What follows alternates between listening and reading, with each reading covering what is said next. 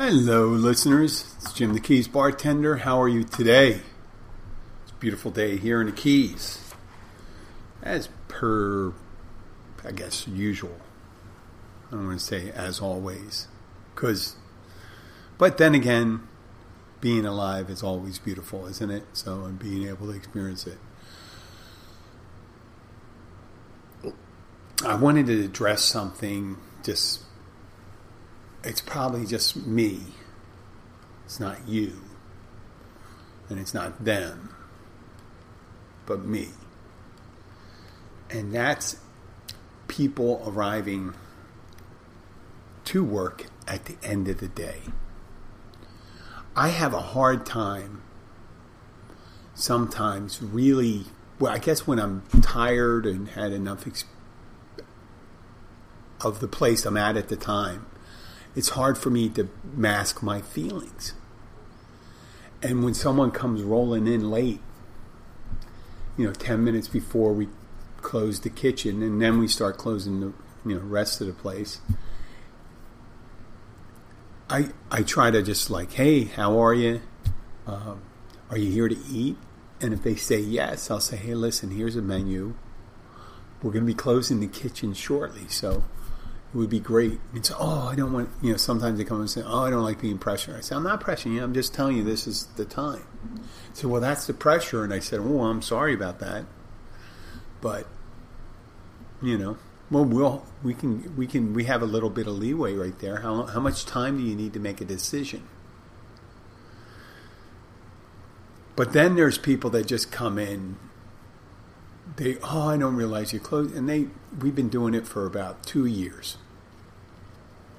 We've been doing this for about two years, two and a half years, and we have regulars that regularly roll in, regulars that regularly roll in about 10, 15 minutes before we close. And uh, one in particular, he's very regular coming in. He's a sweetheart, nice guy. Comes in, he all he just wants to do is hang out, eat some food, uh, chat. Very you know chats very little, but he he knows everyone, and he likes to. I guess he surf the internet or social media on his phone. And he, he likes he likes when it's not super crowded. I think that's the reason why he come came, comes in that late during the week. And on the weekend, not not a big problem because we have large groups of people. I know, and when we have large groups of people here, I kind of like, ah, well, it's no big deal.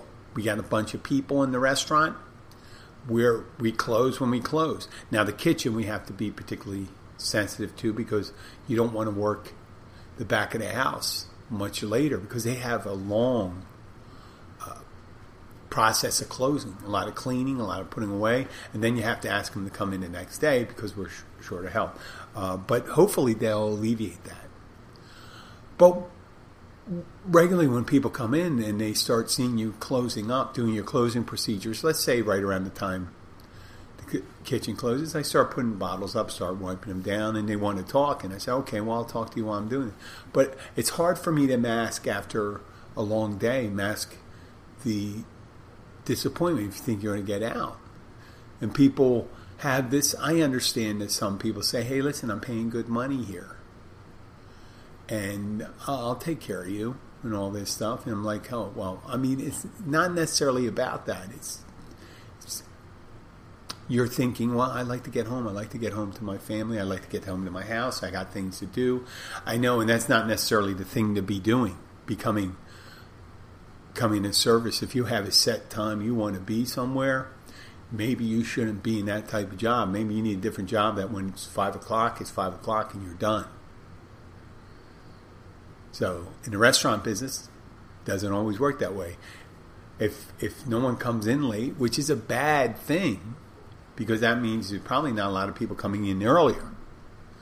But we're right around the holidays. You're ready to close up, and it's Key Largo, and there's for something about the Keys, you don't have large groups of people coming out late. Now we get people that come down from Miami, and you can see how they dress. They go out and they're dressed like they're in Miami. What does someone like from Miami dress like? You know what I mean. The fitted shirts, the long sleeve shirts, maybe a silk shirt. I don't know, silk. Um, but you know what I mean. Uh, slacks, women wearing nice dresses and stuff like that. There are places down here that do do that, but it's not the same. The attire isn't the same, and, and certainly the vibe isn't the same. It's not unusual to start going out late around 10 o'clock in Miami. The places are closed, in Key Largo at least, most of the places are closed by then. Primarily because we're a fishing culture. Everyone has to be up at 5, 5 in the morning.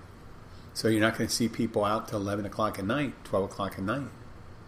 There's some, obviously, not everyone is involved in fishing, but people tend to adhere to the schedule of people around them. So they drink a little earlier and they finish up a little earlier. I take that term loosely when I say a little earlier. So I just have to find that happy median where when people come in, I can hide my thing and go, oh, come on, listen, I like to go home. I, I don't say that, but I don't want to give that impression. And those people want to come in and say, oh, I'm just one little camaraderie. I just want to sit around and have a couple drinks. Some of them a little, get a little fired up. You know, they're drinking, they're pounding. I don't encourage that because it's a bad way to get personally for you. But if you're just you know, having a couple drinks, hey, that's fine. They just want to unwind. I would suggest to come out a little earlier. Now, there are people out there who say, hey, you're serving the public, treat them the same each time. Yeah, but you're a person too, and it's hard to divorce those feelings that you have and go, you know, hide disappointment. Hide, you know, you're not you're not trying to hide the the fact that you're not encouraging them to have another drink, you say, "Hey, listen, I'm going to close up the tab so we can do the the drawer, so we can get out of here at the end of the night. We got some cleaning to do. If we didn't have a lot of cleaning to do, then you know, hey, stay till eleven.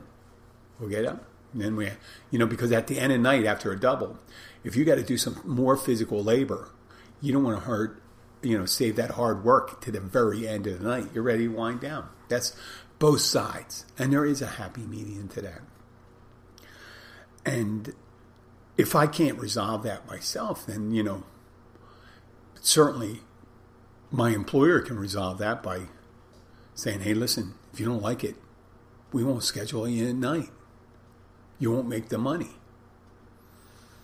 And, uh, you know, with the employer saying, hey, listen, I think I do a really good job when it's when it's busy, but just at the end of night, I'm not a big fan of late nights late, late nights. So there is a balancing act to this industry, especially here. And you know what? I have I am very lucky to live in a place like that. A lot of guys are done at two o'clock in the morning. I like to be out the I like to be out the door by seven. I know what a horrible thing for a bartender to want or need to be out the door at seven in the morning to go and do other things. Like, yeah, I mean, actually, sometimes it's like quarter of seven if I go to one of my early morning meetings for AA. So everyone has different drives and stuff like that, but I guess in the long run, I have to think what's better for everyone, and that's being nice. I guess just being nice and just saying, you know, if I'm tired and saying, hey, listen, it's just the way it is today, let's do it. Let's just get it. You know, just just do it. The person wants to come in and talk, they can come in and talk. So it would be nice. It'd be nice if there were a lot more people, right?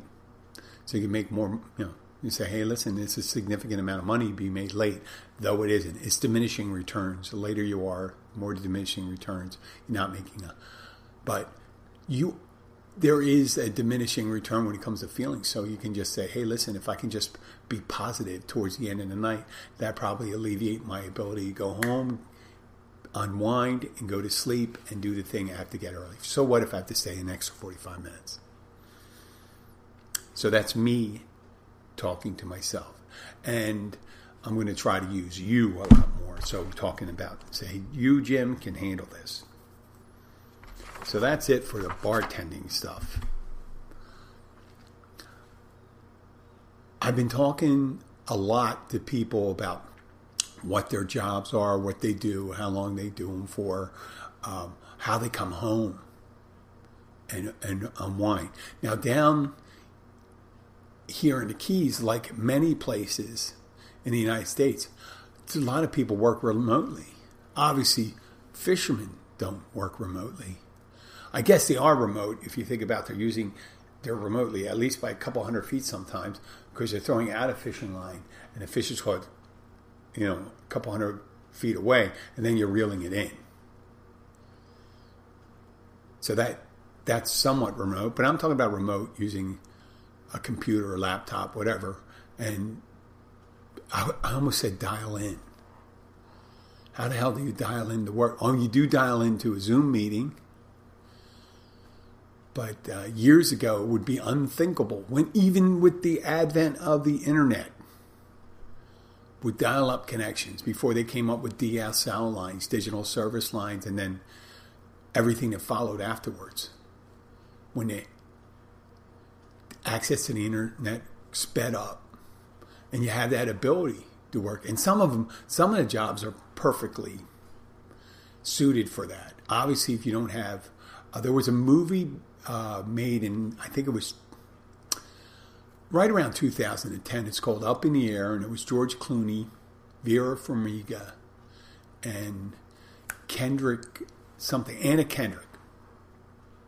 And what George Clooney is, is he's a traveling, he works for a management company that their main management thing is to uh, lay off or fire people, fire, mainly fire people. They would go in to a company that's downsizing or whatever, and he would, he was trained and an expert at letting people go and handling the stress of it because big companies, you see, imagine a manager, you have a huge department and you're in charge of them, you got to let 20 people go. Now, some people don't have a problem like that. I've been, I worked at a company, uh, two companies that downsized, and I moved on to other things. And I personally had not had to let anybody in an employment situation go but I imagine that would be quite traumatic. I did, I mean, I did have relationships where they like go, but I was so bad at saying we should not see each other anymore. I would just act out and behave badly enough that they would just leave.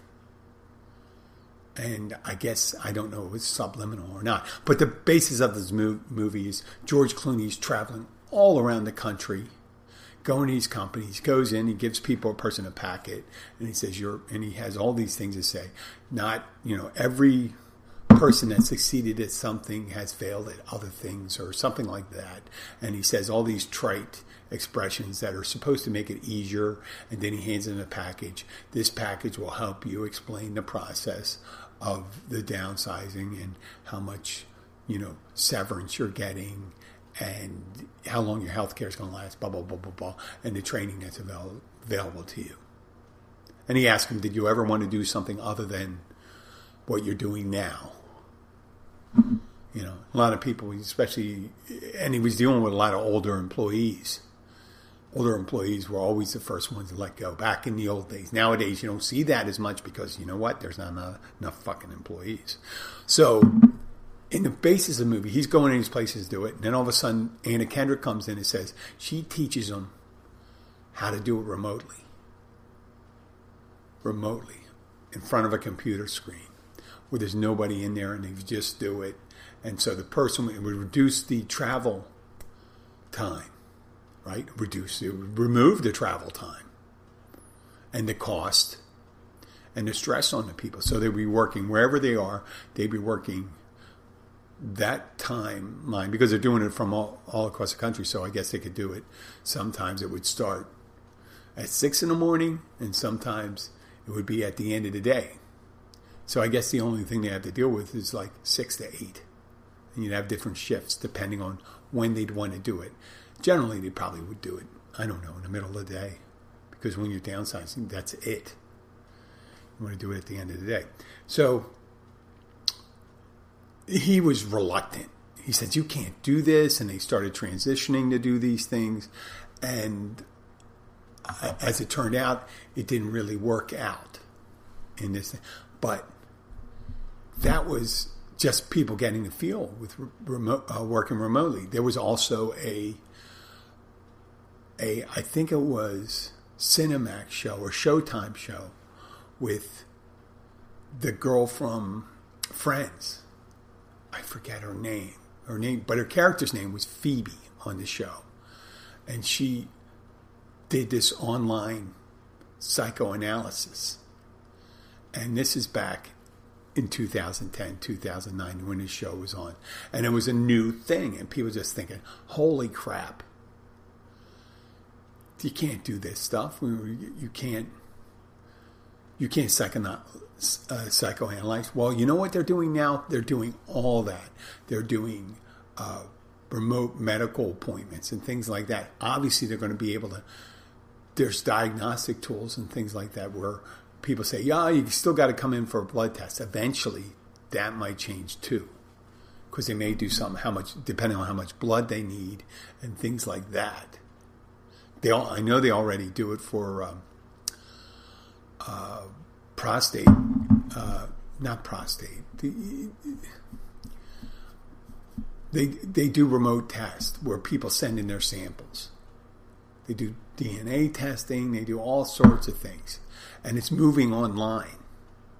As many jobs are moving online. But there's still jobs that are labor intensive. You got to be there. You got to be there as a carpenter. You have to be there as a plumber. You have to be there as a server, a bartender, a chef. There's no dialing. There's no dialing in.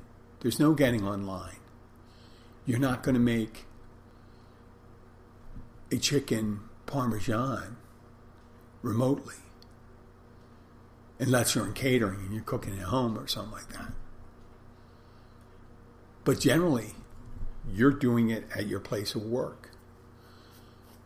So while the whole world is thinking, how can we make this easier, uh, where there were travel intensive jobs first, we can move online and meetings where you don't have to have people fly in and costing the company tens of thousands of dollars if it's a decent size, hundreds of thousands, millions of dollars, depending on the size of it. When you have big shareholder meetings now, a lot of them are just online and the shareholders can come and they don't have to book a huge room for these big companies to bring people in to have a shareholder meeting. They can do it online. But there's for the foreseeable future, there's still going to be that in person, you know, reach out and touch someone moment. And, and people have had a hard time coming back from the, the jobs or companies have thought, you know, there's a, there's a big school of thought and it fluctuates is for some companies to say, hey, listen, we don't need a big office park. We don't have to do this. Most of our people contacting other people using technology online. So why don't we just do that? And the ways you could be logged in, you could see the work. You're seeing the work. Sometimes you're seeing the work. I worked in places, of technology companies, where we were in the office environment, but you were still f- fucking off you weren't doing, you know, you, you could, you, you just, uh, you could surf the internet, you could do anything, you talk to your, your buddies here, you can do almost anything. And how much work do you actually get done during the course of the day? I would be wagered to guess sometimes it was like two or three hours. And the rest of it, you're trying to fill the day with something that looks like it's busy. In a 40 hour work week, if you can get 40 hours of work out of someone, that is amazing nowadays. It's amazing. Um, there are uh, moves in some other countries where they're going to four day work weeks and things like that. you know, just 32 hours or 30 hours. And there's some common sense to that. If you think if if someone spends 30 to 50 uh, percent of their time not doing their job, doing other things, that's 30 percent of 40 hours is 12. That's a shift and a half. I mean, that's a a day and a half. Well, if you can get someone to work 80% or 90% of the time in four days, the same hours, that'd be great. Just think of it. I, I would I would think a lot of jobs can be done in 25 hours. If you think about it, if you just work them straight through, there's programming and all those things that people do. And we're we're on the cusp of that, where people are starting to think, well, how much work do we need to get done? But it's funny, we're right on the cusp when artificial intelligence is coming on. And a lot of these jobs may go to these programs or these entities. Programming, copywriting. There's a lot of things that are online that you read that were generated by a program. And I wouldn't hesitate to even call it artificial intelligence. It's a, a, machine learning program that knows the phrases and how to put it together. And you have a goal, and you want to put in. I mean, there's. I, I don't. Ne- I actually. I don't necessarily know how they do it. I know they can do it. And we've used. If you use chatbots, obviously, if you're doing online chats, most of the times you're talking to a computer. And uh, for one uh, for the service I use, Anchor, they you initially contact when you're going to a helpline a chat bot, just like AT&T. I, th- I think you get a chat bot, and they'll send you sometimes if they're really advanced, they'll send you to another chat bot, and they'll try to resolve it there. And then when they can't resolve it, they'll sh- um, I want to say shunt, but they'll transfer over to a human and that's machines and humans working together. And sometimes when you're talking to some humans, you go, hey, can you do me a favor? Can you send me back to the chat bot? I, I don't think you understand what I'm saying. The chatbot was handling it pretty good, even though we weren't able to resolve it. But all these things are just change that are occurring. The online working, the way people travel, the way we interact with each other socially, how we date, how we meet, how we find our mate, how we look for doctors, cars, real estate, vacations, healthcare. I did say doctors, so I'm not going to say that. Shop for food. People are sending almost prepared. I mean, the big deal with the internet was when all these additional task savers where you had like shared ride, Uber, and then you had food delivery of companies normally don't have food, Uber Eats or or whatever company they have. All these things come along, and then someone says, "Well, why don't we just?" People don't necessarily want to order pre-cooked, but they want to be able to prepare, but they want to do it easy, and they and and now people say, "Well, we don't want the person to have to go shopping for the ingredients." So we'll just send the ingredients and an explanation how to add, um, prepare it for a meal. We're going to tell you what you're going to eat that day. Or you get to pick out. I'm going to think it's going to be tilapia, or it's going to be chicken, it's going to be pork, it's going to be pasta, it's going to be this, that, steak.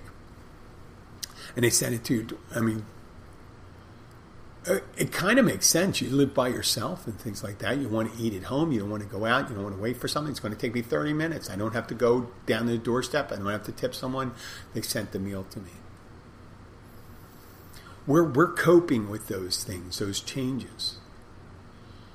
But there's still people at the supermarket. There are. There are still people. But there's delivery. It's a, the funny thing is we're so heavy into things being brought to our house nowadays. Everyone used to think, and this was predominantly 20 years ago, 30 years ago, when you had FedEx or UPS, you think, well, one's going to be predominant, and you got the post office, postal service. Well, with more and more, th- and Amazon now getting into the delivery service. They got their own delivery vans and all that stuff. It's the idea was thought that was one delivery company would arise and take care of these things. Well, that's not. There's plenty of work for all these delivery companies. Plenty of work. And I don't think the idea of it getting, I don't think it's going to be getting any less. We have our water delivery delivered. A real weird thing, um, not necessarily a delivery company, but it's a service company. I heard uh, commercials for it. People, a fuel delivery. I'm not talking about propane. I'm not talking about, I mean, fueling your car, gas. People want the convenience of getting a car fueled away because I heard this on the radio, uh, local Miami stations when when uh, I was going up to Miami Cancer Center with the wife for radiation treatment a couple weeks ago. Oh well, for three weeks, we'd hear these commercials about how is this a thing, especially with the price of gas. And obviously, they're going to have to charge a premium for it because they're going to be coming to wherever you are, whether you're at work or at home or anything like that. I can't imagine, you know, if someone's in a parking garage, how a fuel truck is allowed to arrive. I mean, what, you, you have a gasoline truck and you got enclosed spaces in cities and stuff like it. it would sound like that would be the highest concentration of customers were in these big office buildings. But I can't imagine a parking garage allowing thousands of uh, a, a, tanker truck with thousands of gallons of flammable liquid to drive into their parking garage. And we just say, "Oh my God, this is a recipe for disaster." But yeah, someone actually, some venture capitalist, I imagine, greenlighted this idea that oh, people need the convenience of doing that. Well, I mean, how how are you going to do it? Sometimes the uh, the gas access door on your uh, fuel access door on your car has to be open. They have to have a key. They have to do this. They have to do that. I mean, do you have to give an extra set of keys or, or an access code to the fuel delivery? And it's just coping. You say, I don't know how coping. I don't know how they're going to do this, but they're going to do it. Someone saw it and they're going to do it. Years ago, I had the idea that people do apologies or breakups or hard things online for them as a surrogate as a surrogate. I was thinking I'd put it in the newspaper. The idea may have been ahead of the time. Eventually, there, there were going to be someone on the internet and say, hey, listen, if you need to break up with your girlfriend, quit your job, tell your parents that you're gay, tell your parents that you're not gay. I mean, I don't know how that would be a problem. Why you'd have to send a surrogate. Call me up and we'll send one of our trained representatives and they'll be your surrogate and they'll be able to go through a step by step process informing that person. And in the end, they'll say, listen, if you'd like to talk to the person reasonably, wait, you know, wait a 24 hours and then you can have the discussion. I mean, i there'd be a lot of liability issues to resolve with that. Wouldn't, wouldn't there? Because you'd send someone off sometimes. You're breaking out with someone and just go completely nuts. Well, I'm going to wrap it up today. I think we're going to be, uh, I, I'm pretty sure, and I'm lining up the interviews right now. I've figured out the process for my other podcast, Conch Chatter, but I'm still going to be doing the Keys Bartender. As you can see, the Keys Bartender has become a solo podcast and I'm going to move group things to Conch Chatter, even though it's and it's going to apply directly to the keys, the news topics, and uh, news topics and stories from the keys, from Keys residents or people that have been to the keys or like to be in the keys. I've visited keys, so I guess that's a. But I'm calling it Conch Chatter, Chatter, because it was it was a great name and Michelle, a friend of mine that was uh, uh, told me about it, said she she was talking about it for seven years but didn't do anything about it. She said I could do it, so that's what I'm doing. Um, my idea is just to uh, make it conch so it pertains to the Florida Keys. I didn't want to do Florida Keys chatter. You know, it sounds like the Tattler, like the small newspaper in a town. Well, in a town, in a small town. Well, I'd like to thank you for listening. I will uh, thanking. There are literally tens and tens of people listening. Oh, hundreds and hundreds. Uh, finally, uh, I was listening to po- another podcast earlier, and they mentioned something about how most people are ordinary, and some are extraordinary, and some of those extraordinary people do extraordinary things.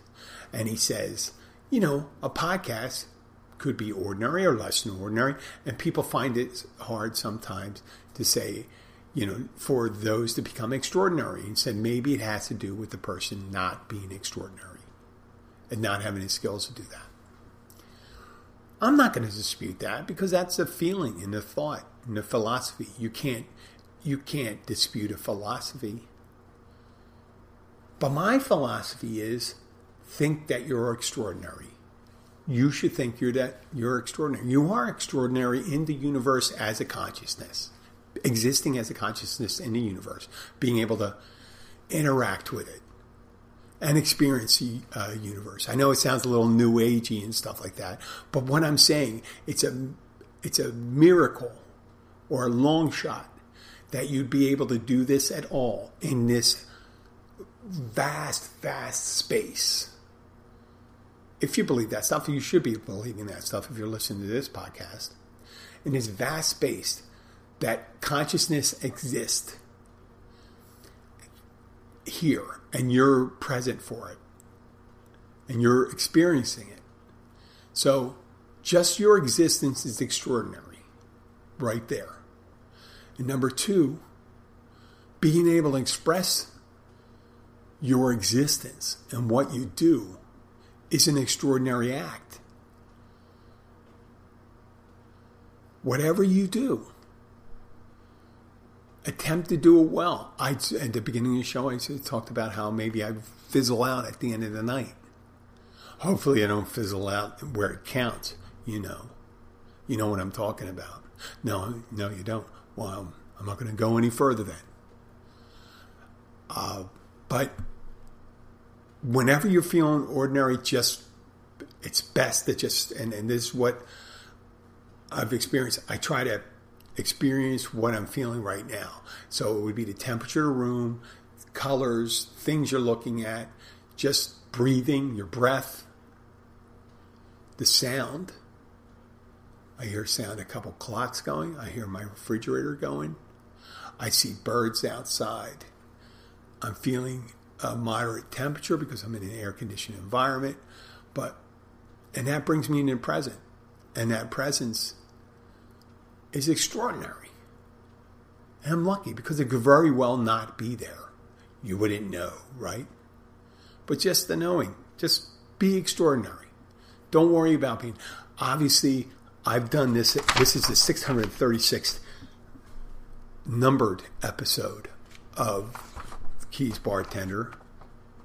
And I'm hoping that we make it to 666 or 700, 800, nine, you know, 900,000. I'm going to keep on doing it. I think that's extraordinary that I'm doing it. And if I can do it, you can do it. You can do it. There is extraordinary things in you. And just remember that. Don't don't let the world weigh you down. Because what you're doing right now is amazing stuff. And thank you very much, and I'll be back. Bye.